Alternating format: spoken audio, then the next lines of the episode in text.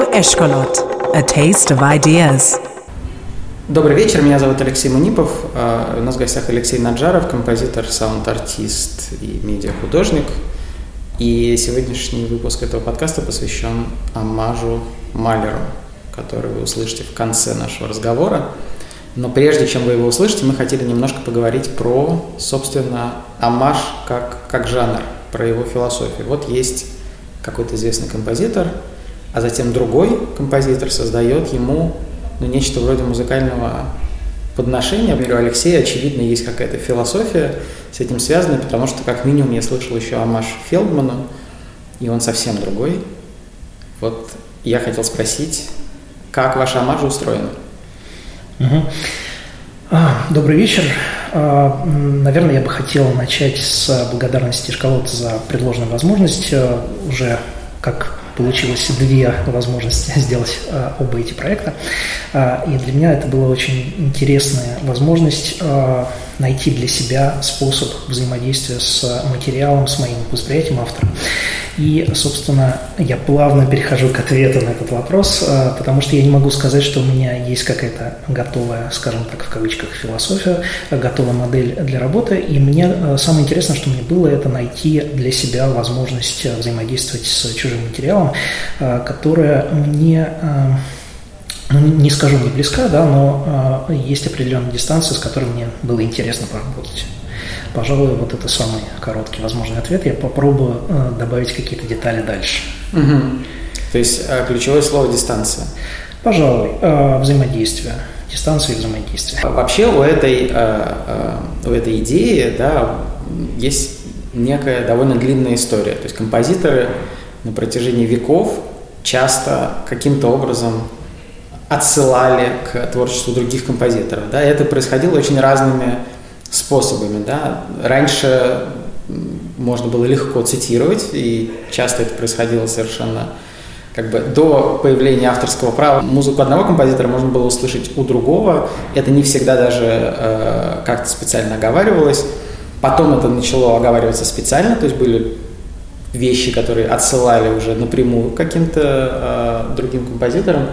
И, скажем, в 20 веке эта форма от формы цитирования, да, э, или там вариаций, или рефлексии. Вот в 20 веке очень много примеров того, как композиторы музыкально размышляют над творчеством им близких композиторов. Ну, скажем, там у Бриттона есть размышления над э, песней Доланда, которая у нас, поскольку это reflections, да, переводит как отражение, что поэтически как бы красивее, но не, не очень верно, хотя отражение это тоже способ каким-то образом соотнестись с этим материалом. И очень часто этот материал становится чем-то вроде холста или кирпичей, какого-то базового материала, из которого ты можешь выставить что-то совершенно свое. Когда вы сочиняете, там, не знаю, амаш а, Малеру, а, смотрите ли вы на то, как что-то подобное делали композиторы до вас? А, окей, простой ответ будет нет. Собственно, мне а, и как раз было интересно а, найти для себя возможность сделать это как-то по-другому. Я могу здесь поговорить, пожалуй, о работе, посвященной Малеру, которая сильно связана, собственно, с электроникой и с самой идеей сэмплирование, которое э, добавляет какое-то другое измерение в уже э, давно сформировавшуюся схему использования чужого материала, когда у нас есть э, звуковой материал, который не совсем является тем же самым, чем являются написанные ноты, да, это уже какой-то ну, какая-то следующая итерация, уже то, что сделано не только автором, а исполнителями и так далее. И когда это используется уже с этой точки у нас появляются новые координаты того, как э, мы с этим взаимодействуем. А, собственно, почему я об этом говорю? А, идея, а, которая у меня была в пьесе посвящения Малеру, связана с подобным способом работы. У нас были сохранившиеся 24 такта из второй части фортепианного квартета. Они сильно растянуты во времени, и э, мне было интересно поработать с, э, скажем так, с тем, что находится внутри звука, ну, внутри самого звука между теми событиями, которые у нас есть уже зафиксированы. И в каком-то смысле выбранный способ работы, да, то есть это такая отправная точка для меня, в которой мне было интересно найти, что получится. То есть это не само, скажем так, сообщение, не то, что я хочу продемонстрировать этот способ работы и обозначить его как важный элемент, а это какая-то отправная точка, в которой мне было интересно найти внутри то, что меня же удивит в какой-то момент. Вот. И сам этот способ работы, он очень сильно завязан на ну, скажем так, новых технологических вещах. А вам было важно, чтобы слушатель а, в этом аммаже Малеру опознал, собственно, что это аммаж Малеру, а не кому-то еще? Потому что, конечно, вот при таком технологическом подходе, да, можно очень легко забуриться в гранулярный синтез и в, в звук, что очень любят электронщики. Это можно сделать с кем угодно, и, в общем, угу. непонятно, почему тогда это аммаж Малеру, а не кому-то еще я поставил какое-то ограничение для себя по а, тому, насколько я ухожу от этого исходного материала, технологически даже. И а, не то, чтобы я ставил задачу, что это должно быть обязательно узнаваемо, но а, в моем представлении выбранный способ, ну, выбранная степень того, насколько это далеко уходит от исходного звука, она, мне кажется, дает какую-то возможность его распознать, собственно, который мне кажется достаточной. То есть корректно будет описать эту работу, что вы взяли 24 такта Малера, растянули их и а, а, начали вглядываться внутрь, как бы, да, в то, что между звуками, то есть то, что совершенно невозможно сделать, собственно, слушая Малера живьем, да? Мы... Да, я вспомнил шутку про 20-й год, про самоизоляцию, то, что ноты тоже изолировались на какое-то расстояние друг от друга. Ну, э, здесь даже не то, чтобы мне э, э, хотелось бы обратить внимание на то, что происходит конкретно в звуке между событиями, да, то есть не, это не столько замедление звука, сколько попытка взглянуть на саму структуру. Мне было интересно найти между отдельными звуками не то, что происходит в смысле самого звука, как э, носителя, да, как медиа. А, а интересно было обратить внимание на то, что происходит с музыкальной формой, которая вышла из процесса развития гомофон-гармонического склада, и попытаться увидеть а, те, ну, услышать, соответственно, те вещи, которые а, сложились как что-то очень привычное, и при этом они настолько, мне кажется, интересными а, и потерянными в этой привычности, что а, мне было бы интересно использовать, в общем-то, достаточно по-своему понятный способ замедления, а, чтобы попытаться их разглядеть, да, услышать в новой ситуации и, наконец, обратить внимание. Я боюсь, что на фразе что-то исходящее из гомофонно-гармонического склада мы потеряли просто половину слушателей. Давайте объясним, что это значит. История развития европейской музыки, э, так или иначе, э, если попытаться это уложить в одну-две минуты, э, очень большая часть этой истории отводится к тому, что мы называем гомофонно-гармоническому складу, когда у нас есть сложившаяся система в виде того, что называется тональностью, взаимоотношения вертикалей аккордов между собой, определенное устройство фактуры, это наличие э, определенных компонентов, мелодии, э, басовой линии, э, голосов, которые вместе не сильно самостоятельные, а э, работают на, э, опять же, существование гармонии. Э, и э, так вышло, что э, европейская музыка условно говоря, после Баха, так или иначе э, проходит э, процесс э, становления, развития и деконструкции вот этого самого гомофона гармонического склада в, ну, к началу 20 века. Именно э, музыкальное время очень сильно связано с э, теми свойствами, ко- которые э, уникальны исключительно для этой системы. Да? Это э, достаточно явная и очень сильная иерархичность и возможность э, и определенная подвижность. Э, как это вместить в полторы минуты, я не очень понимаю, потому что надо рассказывать про э, равномерно темперированный строй, про то, что у нас есть тональности, которые равны между собой, потому что они а, одинаково звучат, а, скажем так, условно до этого было по-другому. А, но так или иначе, а, момент, на который я хочу обратить внимание, и, собственно, то, что я хотел обратить внимание в музыке, оно связано именно с тем, что временной аспект по-своему связан с э, гармоническим, да, звуковысотным. Вернусь, опять же, к пьесе, чтобы это объяснение было к тому, что я там хотел сказать. Mm-hmm.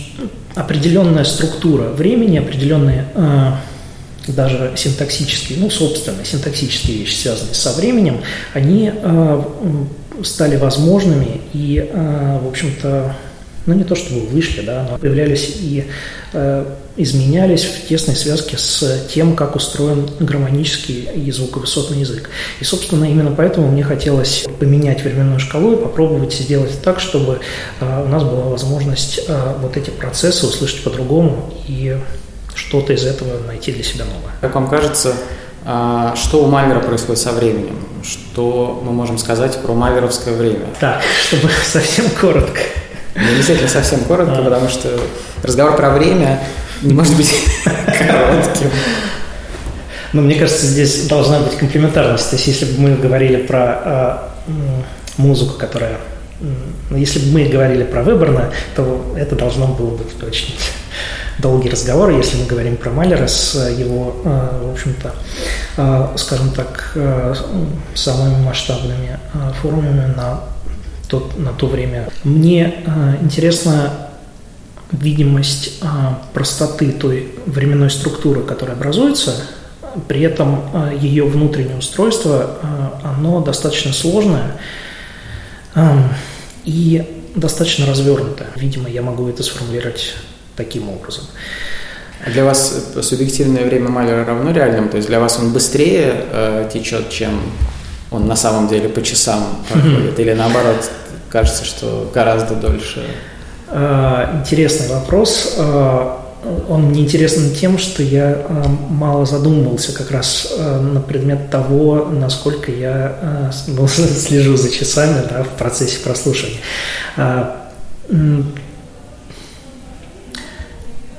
Не знаю, может быть, я бы ответил так, что как раз время является неким сообщением, что ли, да, то есть тем, что э, можно услышать. Мы слушаем не только, а может быть, мы не слушаем ноты, а мы слушаем время, угу. так или иначе.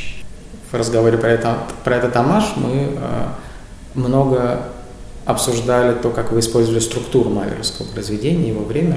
Но у музыки есть еще некоторая эмоциональная сторона. Да? Это то, что мы чувствуем непосредственно, Структуру очень многие не могут проанализировать, да, mm-hmm. и, и не должны, а эмоции от музыки какие-то получают всегда люди. Мне было интересно, э, имели ли вы в виду в принципе этот пласт, потому что, вот, например, ваш Амаш Фелдману, mm-hmm. Да, для меня он звучит гораздо мрачнее, чем, собственно, музыка Фелдмана, которая, в общем, довольно отрешенная такая, то есть это просто звуки, звуки без истории, как говорил mm-hmm. Фелдман, да, в какой-то момент. Мое внимание а, не сосредоточена на том, чтобы достичь какой-то эмоции, стать другим человеком, да, просто мне было интересно взаимодействовать с составляющими, да, с компонентами музыкального языка. И э, результат, он, э, опять же, связан с ну, каким-то своим внутренним ну, процессом, да, не то чтобы не то чтобы с желанием сделать более мрачно, да, а просто э, то, что для меня собралось, получилось э, вот таким. А, про что я точно могу сказать, это про то, что а, у меня не было цели сделать какую-то определенную конкретную эмоцию, да, и поэтому она в каком-то смысле, ну она не то чтобы случайно, да, но она такая, она не случайна как раз, она собрана из каких-то а, факторов, но она такая, какая есть то, что, э, то, что в этой музыке можно слышать, это результат. И более того, мне кажется, он, опять же, будет индивидуальный, с какими-то вариантами для каждого, поэтому э, я точно не хочу заранее что-то предполагать и так или иначе ограничивать. А как Амаш Фелдман, как устроен? Там вы как решали эту задачку?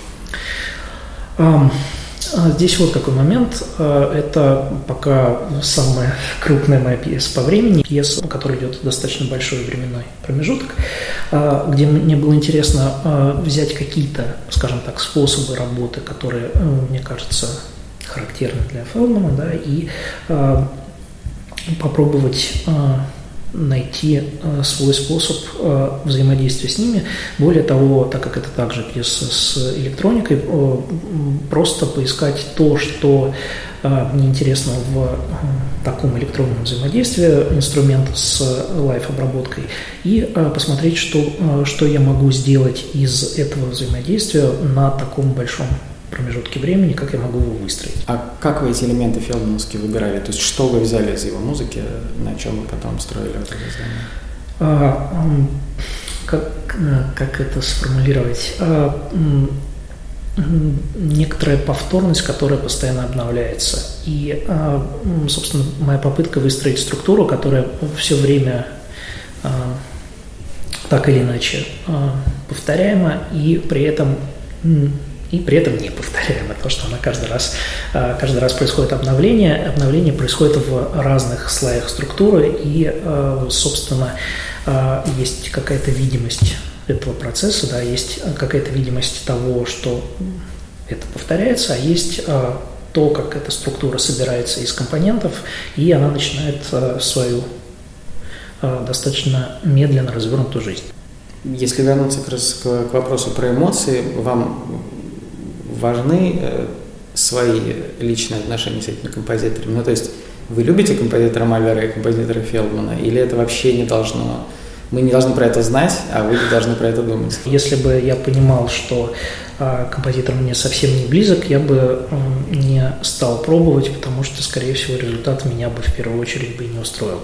Э, я э, я прям не могу сказать, это как вот мой самый любимый композитор, не не про одного, но это те авторы, которые мне очень интересны э, определенными составляющими, и э, мне это было интересно. То есть я, э, ну, вообще я в принципе назову одного и даже, ну, то есть вот там хорошо, там 20 фамилий я назову, но это очень странный ответ будет на вопрос про любимых композиторов.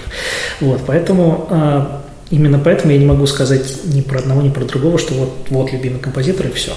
Но так или иначе, естественно, это та фигура, которая мне интересна, и э, те вещи, которые э, существуют в музыкальном языке, которые очень особенные, уникальные относительно других и просто как э, отдельные явления, э, без них э, не было бы моего интереса и понимания, что я хочу с этим что-то делать и что-то может получиться. Вы когда сказали про э, Амаш Майлер и про то, что вы использовали сэмплы, да, э, это тоже уже традиция в электронной музыке довольно долго. Не вообще традиция сэмплирования, которая понятно, что, да, а а традиция вот выдернуть да, сэмпл из какого-то контекста, именно академической музыки, и погрузить его в какой-то другой, этим занимался и Кейдж, и э, было движение, которое называлось Plunderphonics, People Like Us, Джон Освальд, вот эти люди, да. И это всегда было довольно резкое, а для постороннего человека и циничное как бы использование этих сэмплов. Было ощущение, что они как бы, ну, глумятся над классической музыкой, да, используют их таким образом, чтобы стряхнуть с нее, а, не знаю, пыльвиков, чтобы а, убрать вот этот а, ореол как бы некой высокой элитарной музыки. Ну, вообще они как бы пытаются немножко попинать ногами, но любовно, да? А в вашем, а ваше этого нет, безусловно, мне кажется. Но любопытно, что э, путь этой традиции пройден. То есть сейчас, сейчас так особо не делают. То есть нельзя сказать, что много народа по-прежнему пинает пластинки с классической музыки, из них что-то цинично вырезает. А, кстати, очень, очень интересный вопрос. А, собственно, я упомянул сэмплирование как раз именно, что действительно с другой стороны, а, потому что для меня важен, важен факт того, что сам вот этот процесс, что мы берем готовый звуковой фрагмент, он уже нас ставит в новые условия. То есть мне не нужно никакое отношение с этой музыкой, да, с самим материалом. Мне не, нужно, мне не нужны какие-то действия да, по поводу того, как именно я это делаю. Я уже нахожусь в той ситуации, которая мне дает, э, собственно, ну вот, устройство носителя звука, что ли, скажем так. Да? Uh-huh. То, что мне дает э, форма существования э, звука в фиксированном виде. Вот. Более того, там это не то чтобы сэмплирование, да, напрямую это сделано при помощи инструментов и их обработки. И, э, на мой взгляд, это еще добавляет какой-то слой э, ну, какой-то такой дополнительный зазор того, что э, происходит между материалом и тем, как это, тем, как это реализуется. Э, и э, дает еще какие-то дополнительные возможности для взаимодействия. Вот, но так или иначе, да, я самплирование упомянул именно потому, что для меня это э, возможность нахождения в другой ситуации, который вроде бы тот же самый материал, который мы привыкли воспринимать изнутри. Да? Мы привыкли, что мы слушаем запись, и мы как будто бы находимся в ней внутри. А тут мы оказываемся снаружи, у нас есть запись, и запись как отдельный объект, а уже внутри этой записи действительно тот материал, о котором мы говорим. А, собственно, это э, существует в виде написанных нот с дополнительными, скажем так, деталями, которые мне кажутся важными для того, чтобы а, а, приблизиться к вот этой задаче, которую я обозначил, попытаться посмотреть вглубь той структуры, которая уже есть. Вот. И это, это ноты, которые исполняются исполнителями с лайф-электроникой, и они вместе взаимодействуют с тем звуком, который э, они производят и который обрабатывается в реальном времени. Угу.